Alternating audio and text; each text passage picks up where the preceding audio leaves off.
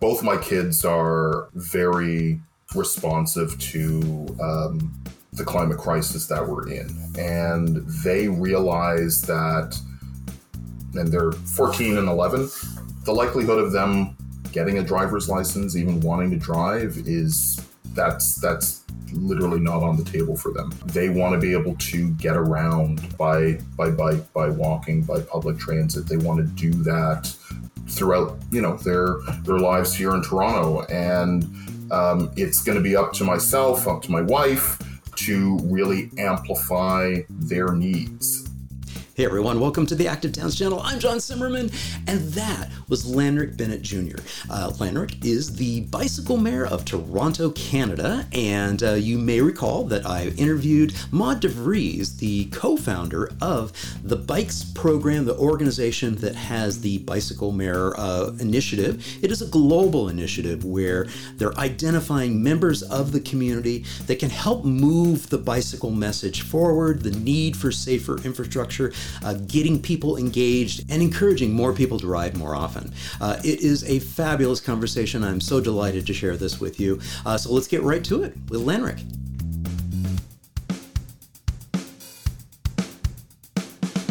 Lanrick, thank you so much for joining me on the Active Towns podcast. Hey, thank you so very much for the invite. Uh, we're going to have a lot of fun. we are going to have a lot of fun, as a matter of fact. Uh, why don't we do this? Um, we're gonna we're gonna go into uh, you know some of the the nitty gritty details of of your position that you hold, very formal position uh, there in Toronto. But uh, why don't you just take a, a quick moment to share with the audience a little bit about yourself? Wow. Okay. Well uh, again, uh, I'm Lanrick Bennett Jr. I live here in the city of Toronto. Uh, I have uh, I've been anointed, anointed. I've been uh, uh, put forth as the new uh, bicycle mayor here in Toronto.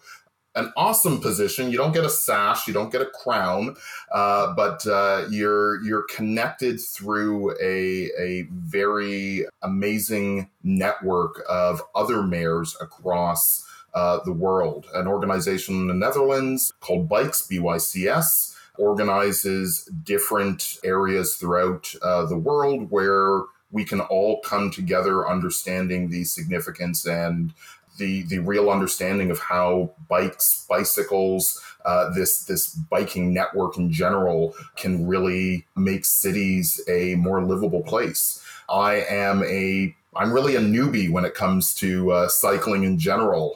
I blame my kids. They definitely want to be able to cycle around uh, the city and uh, have pushed me to become an advocate, a voice. Uh, that gets to connect with other voices throughout a city of 3 million people where we're very car centric here in uh, Toronto, very car dependent and uh, cycling, biking, uh, public transit, active transportation is still seen as uh, something on the side, as a ad piece. And uh, being the bicycle mayor, it's it's really my my job and and and my want to be able to amplify and push out any and all reasons to get on a bike to make it safer for people and to make sure that that conversation is continuous. Fantastic. Yeah, and I had the honor of uh, having uh, Maud DeVries on the uh, the mm-hmm. podcast a, a, few episodes ago, and so uh, we talked a little bit about the history of uh, launching uh, BYCS, the organization, and the Bicycle mm-hmm. Mayor Network, and it truly is a global initiative. I mean, you look at the the number of locations around the globe, many many that are popping up in India right now, which is yes. super super cool yeah. to see, um, and so we can see that North America we need a little bit more, and uh, and that's but it's so cool that that you know that you were you know part of this, been sort of elected slash volunteered. um, talk a little bit about that story. How how did that all all come about? Yeah, you know, I was uh, working for an organization called 8 80 Cities, uh, oh, no yeah. longer with them. Yeah, great, great organization looking at cities, looking at streets through the lens of an eight year old and an 80 year old, and figuring that if, if you can have that, that lens where everyone can be able to play, uh, be able to uh, get around safely. Uh, that's a city that we all want to be a part of. So I was with that organization, and uh, when the bicycle mayor piece kind of came up, I had a few friends that were just like, you should really be getting into this. Uh, and a few reference letters later connected with uh, BYCS. And uh, I, I, think for them, and I think it was quite funny because I started this mayoral uh, ship in uh, January. And cycling in Toronto in January is a bit uh, daunting to say the least. Uh, so uh, the rollout was maybe a bit slower than uh, than we wanted, but uh, the openness of the cycling community here in Toronto and the conversations that I'm having honestly throughout the world right now when it comes to cycling has been uh, amazing. And it really is it's a testament to bikes and what they've already put forth but also just for this pent up usage of of bicycles. And I mean, the pandemic surely had a hand in getting a lot of people to dust off what was in their uh, garages, you know, taking stuff out of their laneways, and and kind of seeing this this machine that can get them from point A to point B without you know having to turn on an engine. The the big thing here in Toronto, and, and we may get uh, into a bit more of this, is the infrastructure and it's creating that safe infrastructure, not just to get you from your house to a recreational uh, track, but we want to get you to work. We want to get you to school. We want to get you to fun. Uh, we want to get everywhere that you possibly could in a car. But being able to do that on a bike is it's it's a it's a whole different category of wonderfulness when uh, you can ride to your destinations. Yeah, and I'm going to go back over here to, to this little uh, landing page for for you out on the, the the website here, and I think that one of the things that is incredibly important to recognize because you mentioned that you this is new to you the you know yeah. certainly the the bikes in general are new to you it, not super super new but hmm. relatively new officially new um, and certainly the advocacy side is new but you honed right in on on something that has been one of our key weaknesses in the safe streets movement and the the bicycle advocacy movement is that we're way too white. it's just like it's it's laughable how it's sad and and and, and you can cry, but it's also laughable just how white the movement has been and how you know unrepresented uh, you know the BIPOC community has been in in doing this. And you know it's it's so refreshing it's a breath of fresh air when we see new people get engaged and get going and saying well why the hell not? Let's let's let's get let's do this and let's engage this. Because when we look at the statistics we see that these are exactly the communities that are most impacted negatively by the streets that we have and the networks that we have. Talk a little bit about that and why you're so passionate about doing this from that perspective. You know, I I'm a black man. I'm a black man that uh, enjoys writing. I enjoy going across uh, my city here in uh, Toronto, but it's dangerous. It's dangerous being a black male in in our society right now. And being able to safely get from point a to point b can sometimes be challenging. My hope uh, and i've got a two year term is to get more people that look like me wanting to be on bicycles uh, wanting to be a part of what is what is really, as you say, it's it's definitely much more white than uh, maybe we would like as as a, a person of color, but definitely something where we want to make sure that the privilege that many have is equitably uh, put forth for everyone.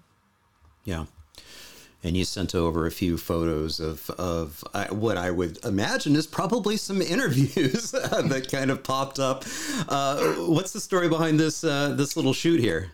Yeah, you're seeing one of the things that kind of popped up during the pandemic was the fact that there's a huge disparity between people that have food and people that don't. I uh, volunteer and I'm a board member with an organization called the Bike Brigade.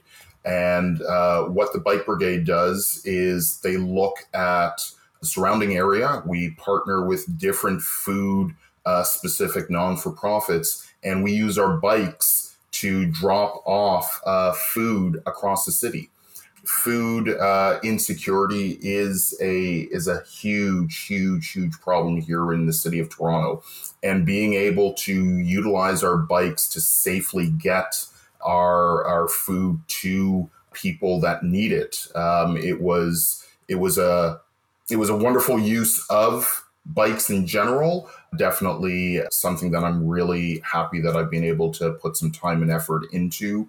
I get to I get to cycle across the city. I get to help my community out by uh, taking really precious cargo, food, to their doorstep, to their front door, and it's the organization itself is only two years old. I mean, it literally came about uh, because of the pandemic. But even as we go forward uh, past the last two years, this is it's a it's an organization, the the Bike Brigade, that's going to continue onwards as we understand that food insecurity is is such a widespread problem in our city and being on a bike being able to utilize uh, that tool to help can't go wrong with that yeah earlier you referenced the bike as is the machine is this your machine that's my machine. Bungee cords and all. I love it. I love uh, it.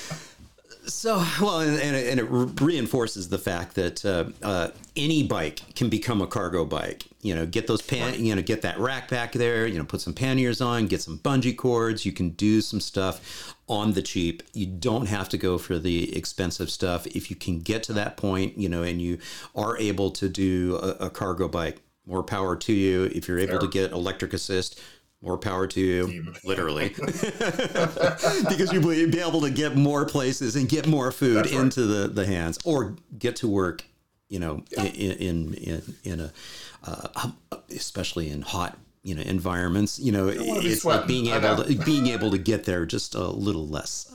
That's damp, right. Damp. Yes. Um, so.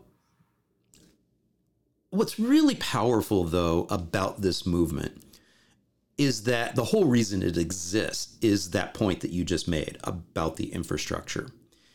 Talk a little bit more deeply about the challenge uh, that you all face in Toronto. Toronto is a big city. And from a North American perspective, it's one of the more bike friendly cities, uh, which isn't saying much, um, especially when you compare it to its, you know, its sort of peer cities in in Canada. Sure. When you know, sure. comparing it to Montreal, comparing it to Vancouver, it's got a long way to go.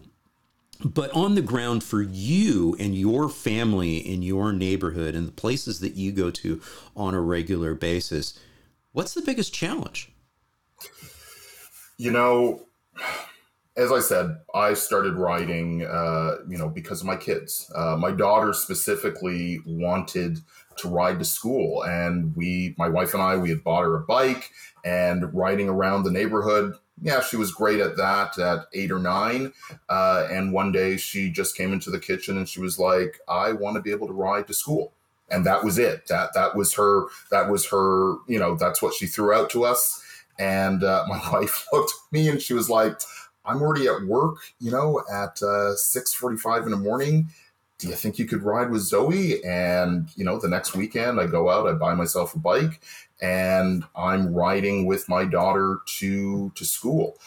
It was awesome. It was awesome being with her, allowing her to feel this sense of ownership and this sense of adventure and being able to, to, to take this bike and go to school. But, uh, and, and, this is the big but that really stops a lot of people from uh, wanting to ride here in this city is that the infrastructure that we have it's paint uh, the majority of our cycling infrastructure in toronto is just paint and because of this uh, my daughter would be in the bike lane uh, in paint and I would be in the road as some sort of force field for her. And as we would continue to ride and and as we got better and faster and and would find you know new uh, nooks and crannies unfortunately another father was killed on our opposite route uh, street uh, jones avenue and uh, dundas uh, douglas crosby uh, pat had been crashed into and uh, just making a regular right hand turn completely just I'm saying this very selfishly, completely threw a wrench in my daughter's headspace of wanting to ride to school. She lasted maybe three months after his death and she went on strike. And my daughter has not actually been on a bike in four years. And this is after contacting our local politicians, you know, making noise on the fact that she wanted not just safe streets for herself, but for her community, for her friends, for her teachers. And we've gotten bit pieces of protective cycling infrastructure, but it's nearly not enough. Um, and I want to, you know, preface that by, you know, just putting forth that we have an amazing transportation department here in Toronto. We have actually a department that is specifically put forth for uh, cycling infrastructure. The problem is, we've got a city of 3 million people. Yeah. And because of that, you need local, you need your councillor, you need your locally elected official to have the political will to step up and say, we need stuff here. We need stuff now. And uh, unfortunately, for for where I live in my neighborhood, uh, we don't have that that that same political push to yeah. uh, to get cycling infrastructure here. You said it. We need the political will. Boom. Yeah. Here it is. Yeah. Let's uh let's hear from Zoe herself. Dear Infrastructure and Environment Committee, which includes James Pasternak, Mike Colle, Mike Layton, Denzil Minnan-Wong, Anthony Perruzza, and Jennifer McKelvie. I'm a black girl. I am almost 12 years old. I used to ride my bike to school with my dad. Two years ago, Douglas Crosby was killed at Dundas Street East and Jones Avenue in Toronto, Danforth. This was my halfway point on my route to school at, at Duke of Connaught. For my entire existence, there has not been a safe ride for girls like me to ride to school on any, uh, to any school on Jones Avenue or Dundas Street East. That includes Earl Grey, Blake Street, Queen Alexandra, Dundas Public School, Leslieville Junior Public School, and my school, Duke. I don't know if you have said no to Paula Fletcher and, and Jennifer Story, but I want you to say yes to every girl that looks like me. Every girl that wants to have a protective bike lane to get them to school safely and back home safely to their parents. My community needs this, my environment needs this, my life needs this. This is my demand on International Women's Day. My name is Zoe Elizabeth Bennett, and I create Black History 365 days a year. Thank you.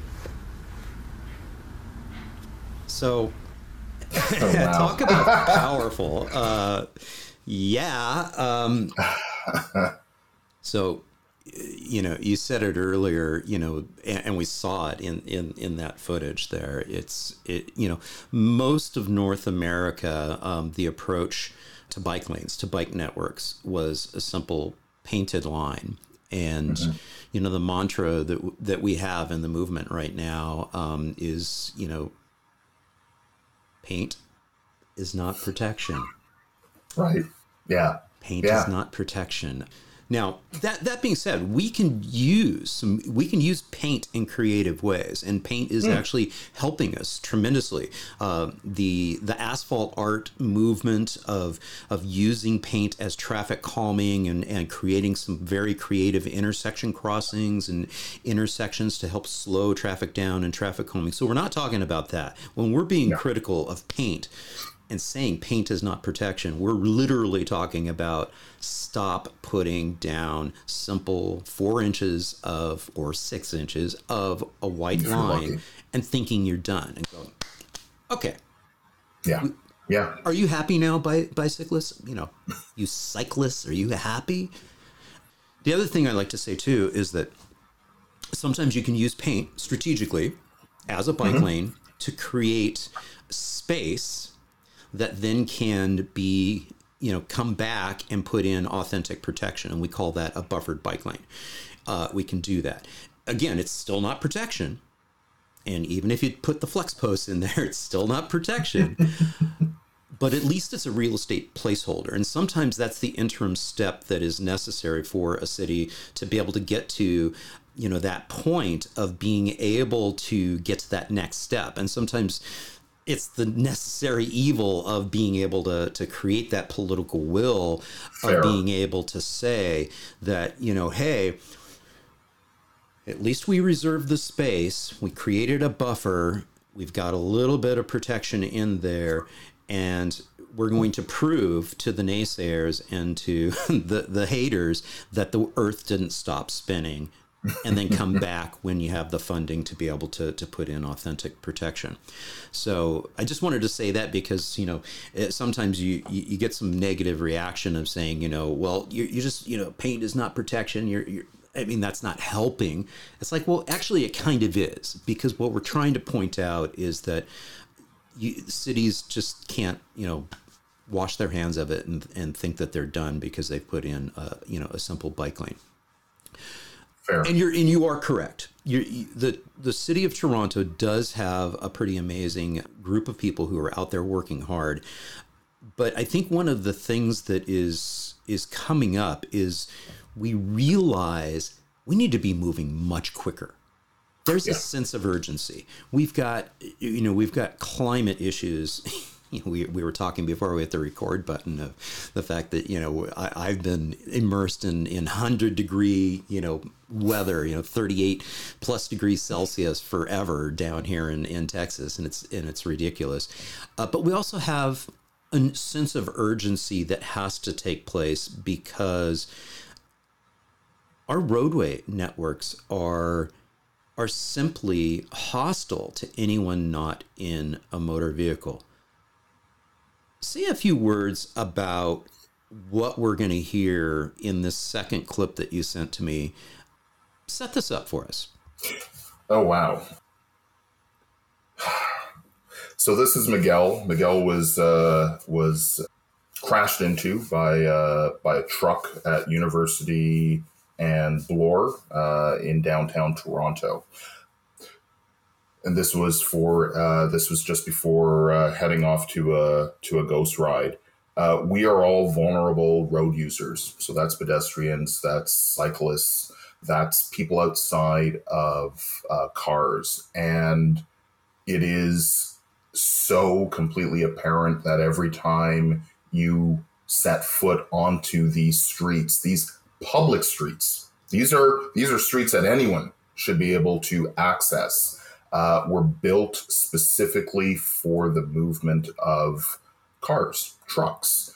And there needs to be a complete change in that dynamic of being able to really understand that uh, my life, my friends' lives, my neighbors' lives, my kids' lives are as important as any driver. And until we can find that equitable balance, uh, between a 3,000 pound minimum vehicle and myself and, you know, uh, uh, the wind, it, it, it's going to be, it's going to be dangerous. It's going to be uh, um, just, just scary out there. Yeah. I like to remind people though that um, these these streets weren't really built for cars. Mm, mm. If it's an older city, you know, if you're talking a historic city, this the car is actually the invader. Yeah. I mean, yeah. literally, streets have been in our habitat for thousands of years. And so the the car, which is an invention that you know came around right about 120 years ago, mm. give or take, it kind of took over 100 years ago into the 20s and 30s, and that's when we started seeing fatality rates starting to tick up. Right. But they're the they're the invader of public space, and our streets have always served as the platform for commerce and sociability and wealth creation. Da da da da da. So in in in actuality, the motor vehicle is an insidious invader in that space, in that context. And so I like to try to to really look at human Give that. habitat. That's Yeah. yes. Yeah. Yeah. So let's roll this because I think this is incredibly powerful. It, it it doesn't make sense. I I don't know how we can't prioritize the life of a human being over a car, over a truck, over construction, over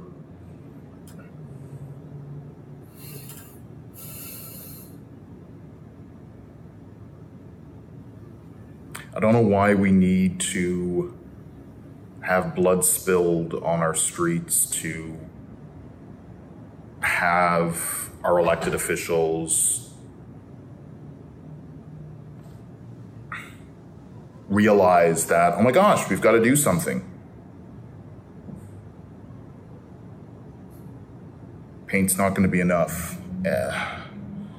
And this young man, I, I,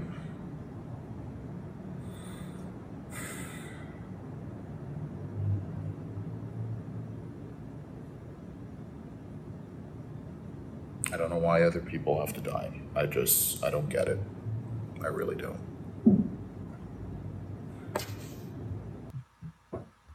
Yeah. Don't get it. Um, yeah. and and and that's why I wanted to make sure that we we, we talked about pain is not enough. so, Yeah. you bring up a really good point there, and that is why does it have to, to take blood being spilled for politicians to to to wake up to this? Are they? Are they waking up to it? Never enough. Uh, not quick enough. Uh, not with uh, enough vigor to uh, make sure that a death like that never happens again. And, and maybe that's why we do we do these uh, uh, ghost rides is to show the community, show our politicians that you and I doesn't matter if you're on a bike, if you're walking, if you're in a car, we are human beings and we deserve the same protection and rights that anyone else would have. And, you know, we have our political champions, we have those that are able to. Uh, uh, put their voice forward and put that uh, political know-how into creating these creative and crafty cycling uh, infrastructure pieces but that's it, there's no cut and paste to that. What happens is, and I see this a lot here in my city, is that we've got areas that are truly, you know, cycling focused, and then we we're not able to copy and paste that into other parts of of uh, the city, and it's and it's so unfortunate. It's so unfortunate. It sounds like what you're saying is that uh, in some sectors of the city, I can think of like the downtown area where you've got some nice protected uh, infrastructure. Um, when I was there for NACTO a few years ago, it was the at the time it was the planter protected uh, sort of a, a, a, a an interim step. I know that they were going to want to put in permanent infrastructure at some point in time. Is what you're saying is that, geez, some some parts of the community aren't getting that same level of treatment. kind of amazing, isn't it? Yeah, yeah. That that equitable uh, bubble, um, and again, a, a lot of this is political will. Uh, a lot of this is is having that politician that doesn't necessarily even need to be a cyclist, but just wants to make sure that their streets are safer.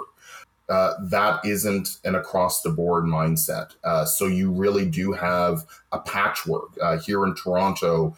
Uh, yeah, our downtown core uh, from the from the west side of of the Don River to the east side of the Humber. Uh, that is a, a focal point of uh, cycling infrastructure that works, Right. and you see it work on a daily basis. I'm coming out from the East End, and I'm very lucky to have uh, what's called uh, Destination Danforth, and this was the expansion of what you saw uh, across Bloor Street. Takes you across uh, the Don River and brings you almost to uh, to Scarborough, which is wonderful, but it's one street Right. uh, one protected street, but it's one street. And to have everyone try and, you know, either come from the north end down south or come from the south To the north, you want a grid. So you're you're you're looking at that's a wonderful picture of a of a pre uh, destination Danforth with my son. But yeah, you want that everywhere. You don't just need it in this sliver. Uh, and and what happens is you almost have politicians going, "Hey, see, we did it. We're yeah. we're done now, right? We we we've done we've done everything that you've asked for. We've just put it all in one place, and uh, you know, yeah. thanks. And, and, there's no continuous want uh, to to make noise. So yeah, you're you're really you're really pushing on those politicians to go see we did it and, and, i mean you're showing a picture right now of destination danforth and my son and i are riding on the pre-setup this is six six almost seven kilometers of a street that was transformed from being two lanes of traffic going back and forth with parking to now one lane of uh, drivable east west plus a protected bike lane. So you're seeing the paint there as just the setup. Before it was even open, they had the planters put in before uh, it was opened up to the public. So we instantaneously had uh, a protective corridor uh, taking you east and west, which was amazing. But I'm not seeing that to the south. I'm not seeing that to the north. This street doesn't help to to take you to schools or to work that isn't on the Danforth, that's where we need to start really activating the understanding and want uh, to protect vulnerable road users. Yeah, yeah in your your comments, uh, uh, you know, just before the ghost ride, uh, you talked about you know why are we prioritizing the movement of these motor vehicles and all of those things. Mm. The other thing that that came to mind is so often we're also just prioritizing the storage of motor vehicles, the parking, you know, because that's one of yeah. the one of the key battles that takes place is that well, gosh, you know, we've got some limited space on our roadway we're going to have to remove some on street parking and then quote unquote all hell breaks loose because you know you'd think that you're you know the world is going to end if you, you don't have the ability to park and store your private property on a public right of way. Yeah. So yeah. I just thought I'd throw that no, out that's there. Very, very true. Very yeah. true. And I mean the and my last little thing about Destination Danforth, as wonderful as it is, uh, we know we could have done better if if we had uh, the ability to remove uh, the street parking. Yeah. The the wonderful thing is is that cars don't buy stuff; people do, right. and you're more likely to have a person come off of their bike to go into your store, purchase that piece, get right back on their bike and go than you ever will having someone driving around trying to find parking. They do. They kind of look in and but uh, you know it's it's trying to change that narrative. I'll hit play on this uh, this um, little movie. Why don't you narrate it as we as we go here? Oh gosh, I, I, I, think it's going to narrate itself. Uh, my my son Jack here. We're we're riding uh, um, westbound on the Danforth.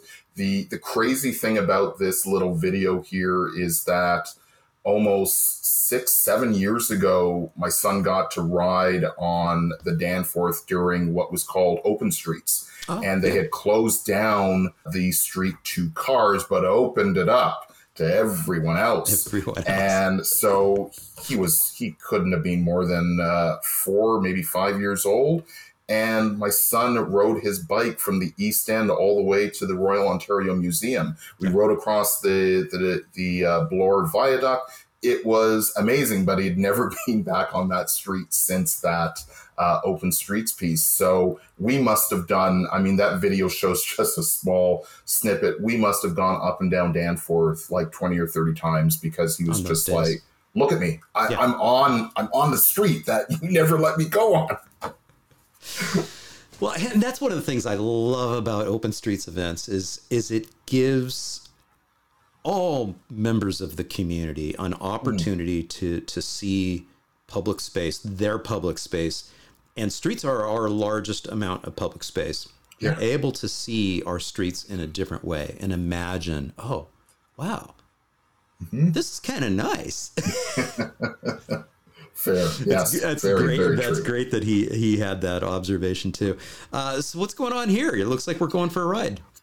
We're going for a ride. This was uh, this was a, a brand new ride through Baycrest. Uh, this is a hospital uh, organization doing Bike for Brain Health, and uh, they look at keeping our brains active, keeping it uh, well, and finding opportunities to do research for Alzheimer's and dementia. My father had passed away a few uh, weeks before this ride, and my son Jack and I did a 25 kilometer ride uh, across the Gardiner Expressway and Don Valley Parkway.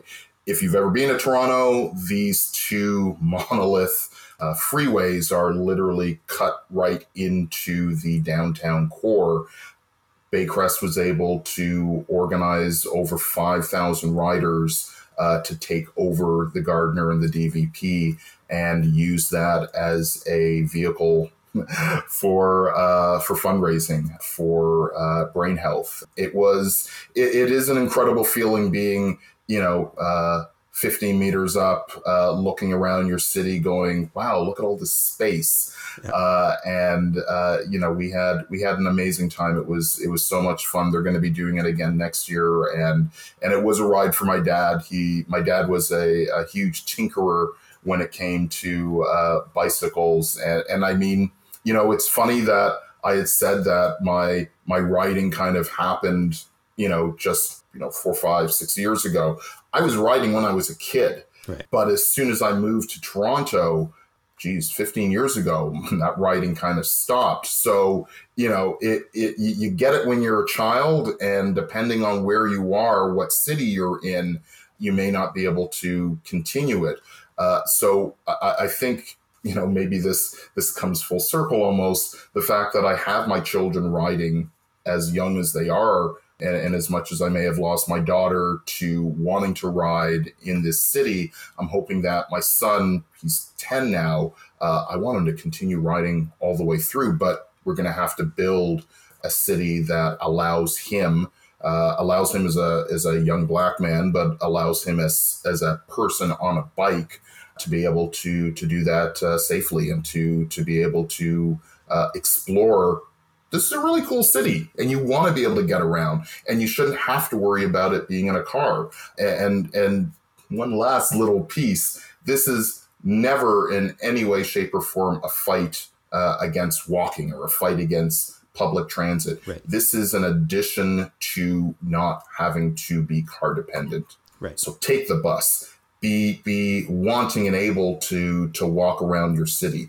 but have have the ability also to to hop on a bike whether that's an acoustic bike an e-bike cargo bike does not matter you know we we want to build that infrastructure to make sure that uh, everyone uh, can do it safely Yeah. yeah. My good friend Chris Bruntlett uh, with the Dutch Cycling Embassy likes to say that you know riding a bike is just pedestrian plus. You know, you're just able to. It's an extension of the the distance that you can go effectively, and and he makes the point of of saying you know that's part of the Dutch style of riding. As a Canadian living in the Netherlands, uh, you know it, it's the the that you know it's just it gives you the ability to reach a a ninefold greater amount of your mm-hmm. city you know from from a, a des- you know from a, a starting point where your origin is whether that is a transit stop or wherever your, your ability to get to meaningful destinations you know it just expands. The entire city expands if you have the appropriate infrastructure in place to be able to make that happen.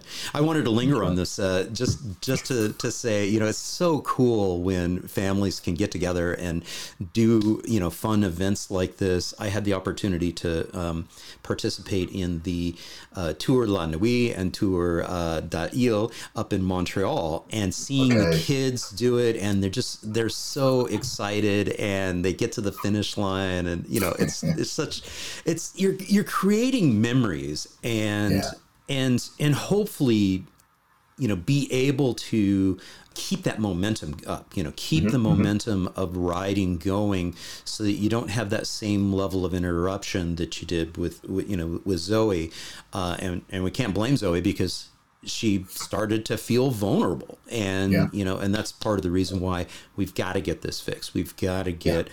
our built environment such that all ages and abilities uh, all walks of life you know can mm-hmm. get to meaningful destinations now you mentioned earlier about businesses and that you know cars don't spend money. It's actually the people inside the cars, right. and uh, and and so in Toronto, I can remember filming in a, along a stretch of, of, of neighborhood there and apparently there was just this huge fight. Uh, I can't remember the name of the street. I'll have to go back and look at the footage of that. And uh, but apparently, you know, there was a protected bike lane going to go in, and some of the businesses there locally were fighting it tooth and nail, and it, it did go through, and it went in. And then afterwards, they're like, "Oh, we love this."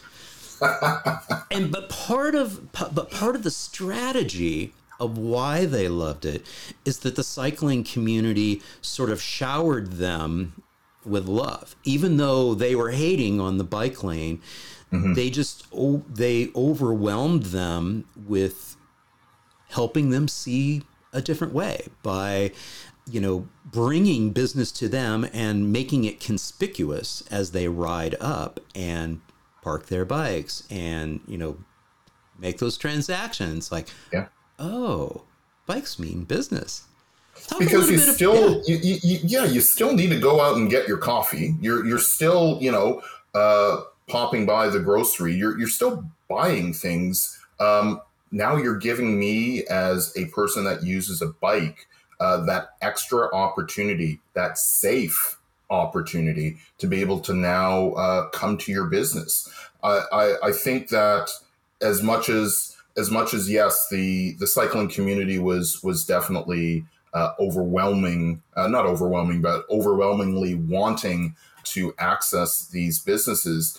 They were they were doing it in the past. You just it, it was just more it was patchwork more so than anything else. Now it's just a continuous flow. It's a continuous stream. If I ride by your business in the morning before I go to work, there's there's a pretty good chance that as I'm coming back home i'm going to stop in i'm going to see what's in there you know i'm i i have that ability to safely be able to hop on and hop off in such uh, uh, an easier fashion than anyone driving. And the more that these businesses see that uh, continuous interaction it's definitely i know it's definitely helped in lessening that argument per se that well my business is going to suffer because I can't have these two cars parked in front of my business where you could have dozens of cyclists uh, being able to pop in, pop out, pop in, pop out in a in a better fashion. So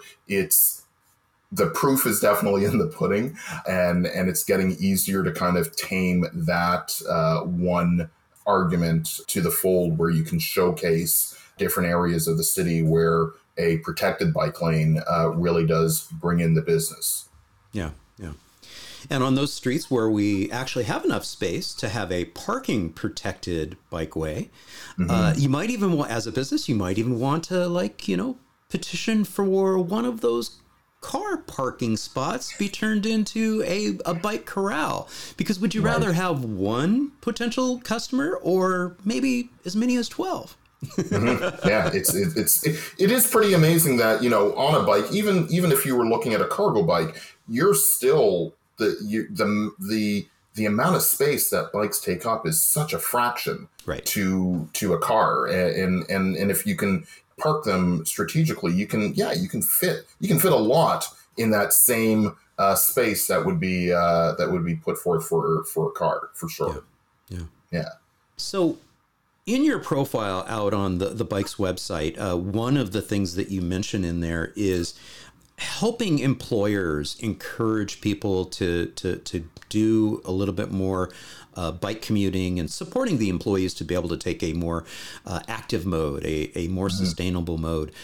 Talk a little bit about that initiative and how receptive employers are to encouraging their employees to to take a more active mode.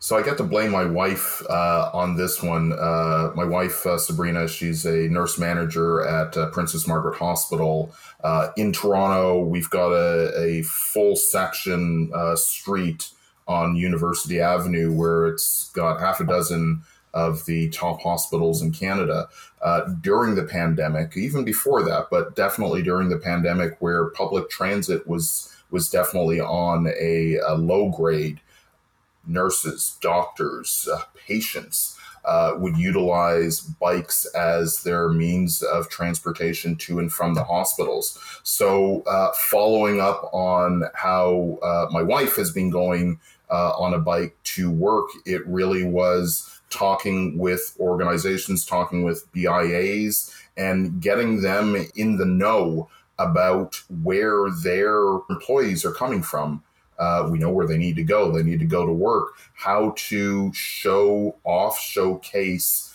uh, the ability to be able to park safely, park your bike safely, get to work safely, creating different routes that they can uh, utilize from home to get to work on a bike. Because of the size of these hospitals, they have the extra luxury of having indoor parking. Some of them have access to uh, showers. Uh, that's definitely the pinnacle. But if you live in your community and you work in your community and are able to get to and from uh, that work environment safely, the more that we can show that, the more that businesses can offer that as an add value uh, to working at your local bank or working at the local grocery, the less that we have to worry about, you know, your uh, employee having to to drive and find parking and pay for parking and doing all of the other things. Doesn't take away, of course, from public transit or from uh, uh, walking, but within that, you know, five to ten kilometer uh, circle, if you can hop on a bike and get into work, uh, it just it, it it changes the entire game. It changes the entire mindset. Um, biking for for so many people is almost a stress reliever. If we can make it safe, uh, it, it's it is a great stress reliever before you get into work. It's a great stress reliever uh, leaving work. Um, uh, you know, just just being active is is one of those really uh, uh, key pieces that I want to be able to put forth in businesses' headspaces to to understand that hey, this is this is a good thing. So that reminds me of some of this video that I shot uh, while in Toronto. Uh, I, I, think I was it was being led by some members of the city uh, bicycle program and some of the infrastructure. And this was a really cool facility, a bike locker facility, indoor facility. They had lockers. They also had mm-hmm. access to showers.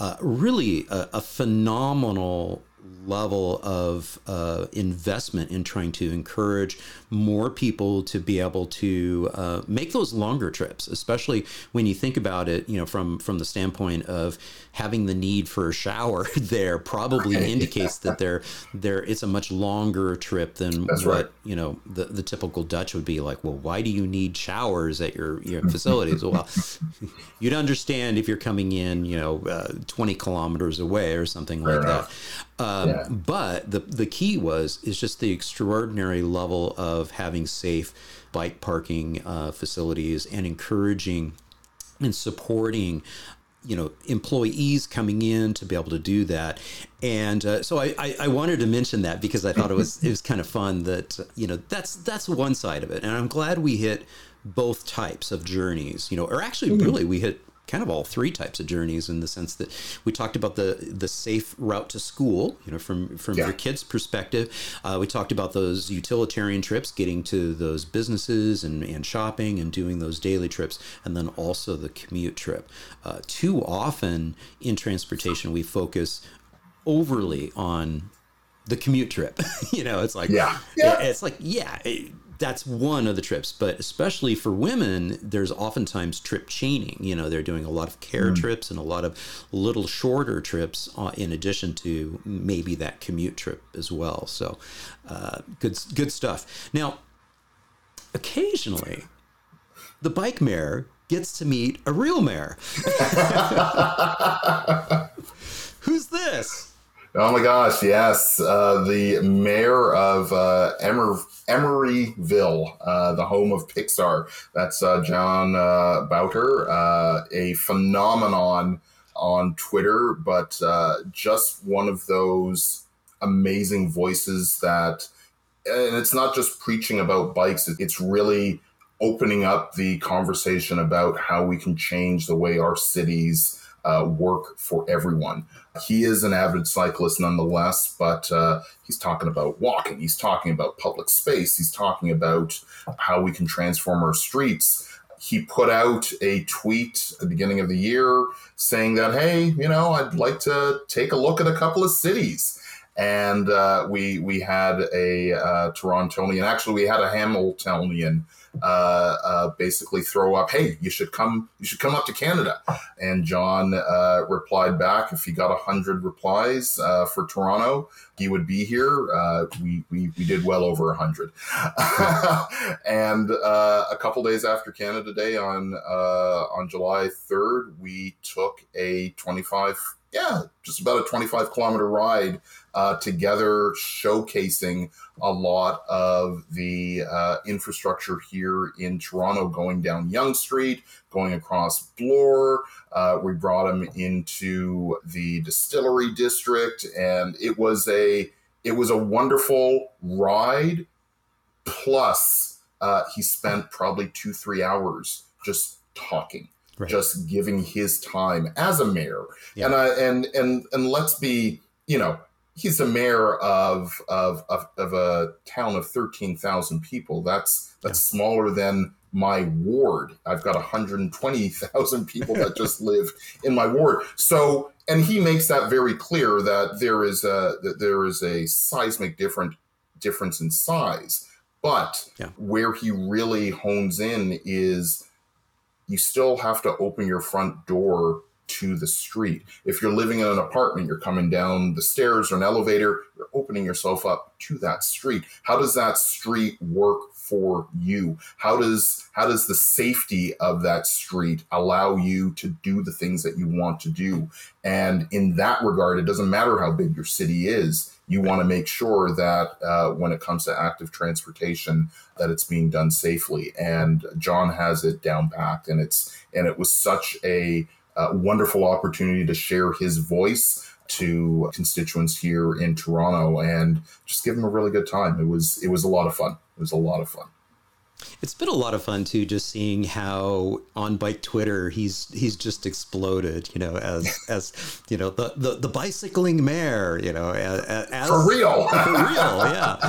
Uh, and it's not fair because he's not a single uh, topic. You know, you know, no, no. Uh, mayor, and, and and he's he's fighting for affordable housing issues. Yes. You know, there in the Bay Area, and it's not fair to just you know brush him with that stroke and say, "Oh, he's just the bicycling mayor." No, no, yeah. no, no. I mean, yeah. he's, no, no. He's, he's yeah. There, there's a wide portfolio of what he is tackling and how he is doing it. The participatory method in allowing for his constituents to have that voice, for him to amplify their needs and to really fight for them.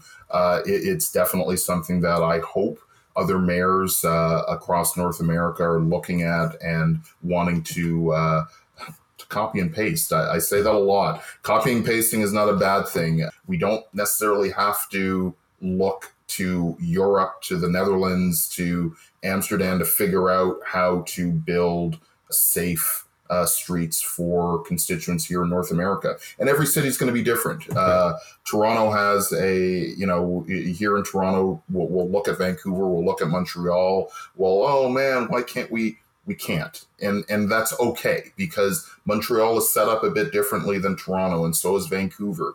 We can build things that work for our city, that can work for for the population that's here, the one single grain is to make sure that it's it's safe for everyone. Yeah, I mean it's it has to be authentically safe and inviting, and and I I look at safety as the bare minimum. you know, what? it's that's the right. It has to actually be inviting. It yeah. has to be. Yeah. If we want a vibrant, thriving city and community that really treats people with dignity, it should also be beautiful. It should actually, mm-hmm. you know, so safety is the bare minimum. Yeah. and, and then beyond that, hey, let's make this amazing. Because if you make it amazing, guess what? You're going to get more people using it. For sure. Oh, From yeah. a behavior change perspective, it's it's like if you really embrace people and you really treat them with dignity, guess what? They will respond in kind. You know, if you're going to try to drag people out of their comfy environment in their hermetically sealed luxury vehicle, uh, you might want to have a bike lane that's you know a little more attractive than you know a concrete barrier. You know, You want it to be that magnet. You want it. You want it to be sticky. You want them to come back again. Uh, I some of love that word sticky. I love it. I love it. because because some of the some of the best cycling infrastructure is that infrastructure where you'll see a family Yeah. being able to ride. Yeah. You'll see young kids riding on their own. Yeah. Uh, you'll see you'll see seniors Yeah. that haven't been on a bike in a while taking the opportunity to to get out there. So uh, those are the those that's that stickiness. That's that stuff that it brings you back, and you want more of that, and you you want to do it again and again and again.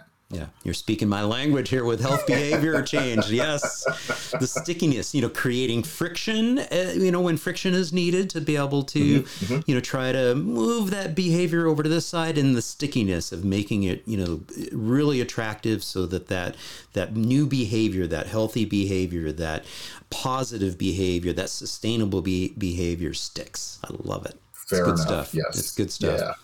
So, in closing us out, I want to bring to this picture up because this is it. I mean, this is why you're doing this stuff. This is your family. Talk Yeah, a little yeah. bit about how you, like you said, you got you you came into this role in the middle of the winter, and uh, not not the best time to sort of launch it. But you know, that's the, this is the reason why you're passionate about this. Close us out by talking a little bit more about what you see moving forward in, in, in the future and, and what gives you hope.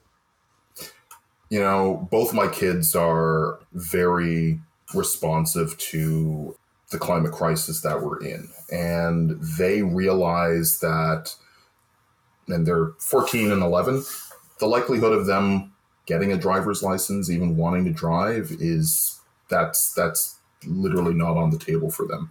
They want to be able to get around by by bike, by walking, by public transit. They want to do that throughout you know their their lives here in Toronto and it's going to be up to myself up to my wife to really amplify their needs and it's a hard it's a hard challenging piece to really look them in the eye and say that yeah, you know we've tried We're, we've got to do more we've got to push more.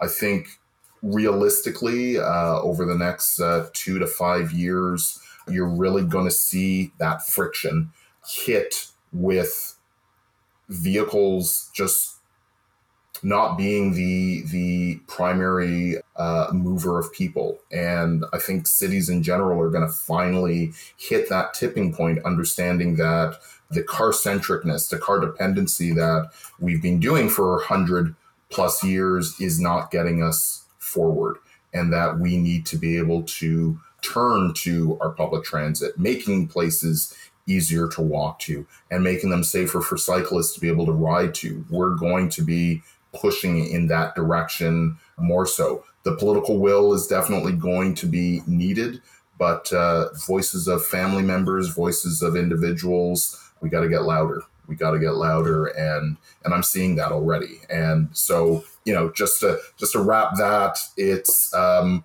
I live vicariously through my kids, and and I'm blessed and lucky enough to have them as the best motivator. But they're bringing along their friends, they're bringing along uh, their families, and they're looking for uh, as much amplification of that need for uh, a safe and healthy environment for everyone to be living in, and uh, that's honestly my mission is to give them that. Yeah. We've mentioned political will uh, multiple times. We do need that level of leadership. Uh, you've run for office in the past, uh, but a lot has changed since back then because that was a few years ago that you did that. Yeah. So, because we do need leadership, like John Bauters, we do need that level of leadership.